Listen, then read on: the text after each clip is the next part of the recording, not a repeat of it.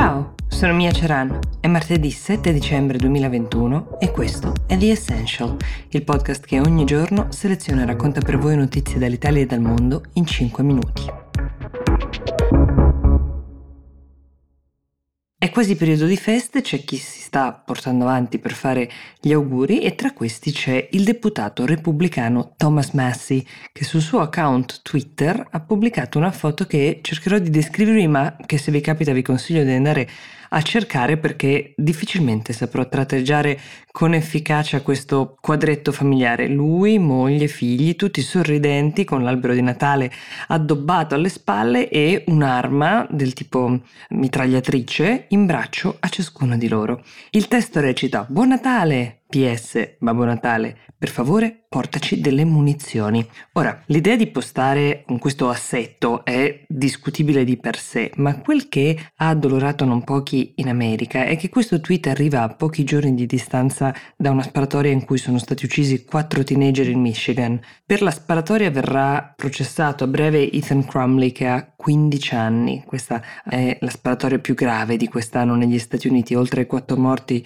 ci sono anche altri sei feriti tra studenti e insegnanti, ma anche i genitori del ragazzo sono stati arrestati in relazione agli omicidi con l'accusa di aver comprato al ragazzo quattro giorni prima della sparatoria come regalo di Natale la pistola con cui ha ucciso i suoi compagni. Il ruolo dei genitori in questo caso sembra essere stato di vera e propria complicità e forse anche un po' di incoraggiamento a sviluppare questa passione per le armi, niente di illegale intendiamoci, però il ragazzo ostentava fiero la sua nuova beauty, come chiamava la pistola, sui social, era stato beccato da un professore mentre cercava di comprare munizioni online vantandosene. Quando la madre è stata avvisata dai professori pare che lei lo abbia rimproverato per essersi fatto scoprire.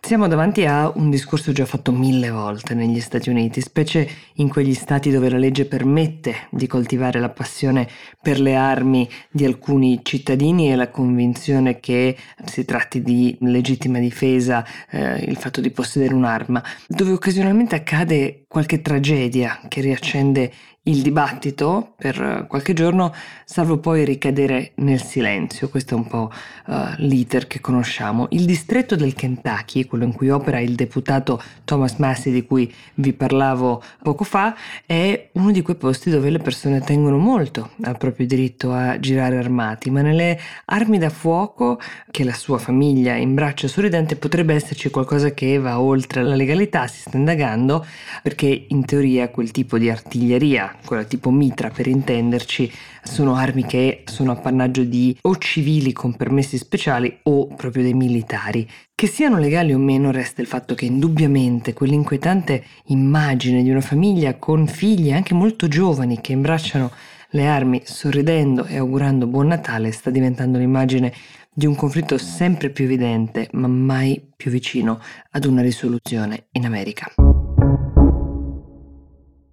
Allora, mentre la Women's Tennis Association, come vi ho raccontato, dichiara che fermerà i propri tornei in Cina fino a quando non si avranno notizie certe di Peng Shuai e anche un'indagine vera e propria per questa tennista che ha denunciato un alto funzionario del governo cinese per violenza sessuale, gli Stati Uniti dichiarano il boicottaggio diplomatico delle Olimpiadi di Pechino che si terranno tra qualche mese per i crimini contro l'umanità compiuti nella provincia dello Xinjiang. Che cosa significa boicottaggio diplomatico? La prima notizia è che gli atleti americani prenderanno comunque parte alla competizione, non tocca la loro partecipazione, questo perché la Casa Bianca ha fatto sapere che sarebbe stato scorretto penalizzare il lavoro, la preparazione di anni degli atleti che hanno diritto a partecipare e potenzialmente vedere riconosciuto il proprio merito. L'ultima volta che gli Stati Uniti hanno boicottato delle Olimpiadi c'era ancora la guerra fredda, era l'estate del millenovecentottanta, le Olimpiadi si tenevano a Mosca. Quella scelta, che all'epoca partì dal presidente Carter, fu però condivisa con altri sessantaquattro paesi e riguardava il non mandare nessuna figura diplomatica in loco, così come vorrebbe fare adesso Biden. La risposta della Cina sulla mossa di Biden è arrivata tramite il portavoce del ministro degli esteri, che ha specificato che nessuno aveva mai invitato alcun membro della diplomazia statunitense e quindi che l'America stia facendo montare un caso laddove il caso non esiste. Quel che invece è passato è che si tratta di una provocazione politica e di un affronto, questo sempre secondo il Ministero degli Esteri, a un miliardo e quattrocento milioni di cittadini cinesi. Come da copione, la Cina non entra mai nel merito delle accuse che le vengono mosse, soprattutto quando riguardano temi come la violazione dei diritti umani. The Essential per oggi si ferma qui, io vi do appuntamento domani e vi auguro una buona giornata.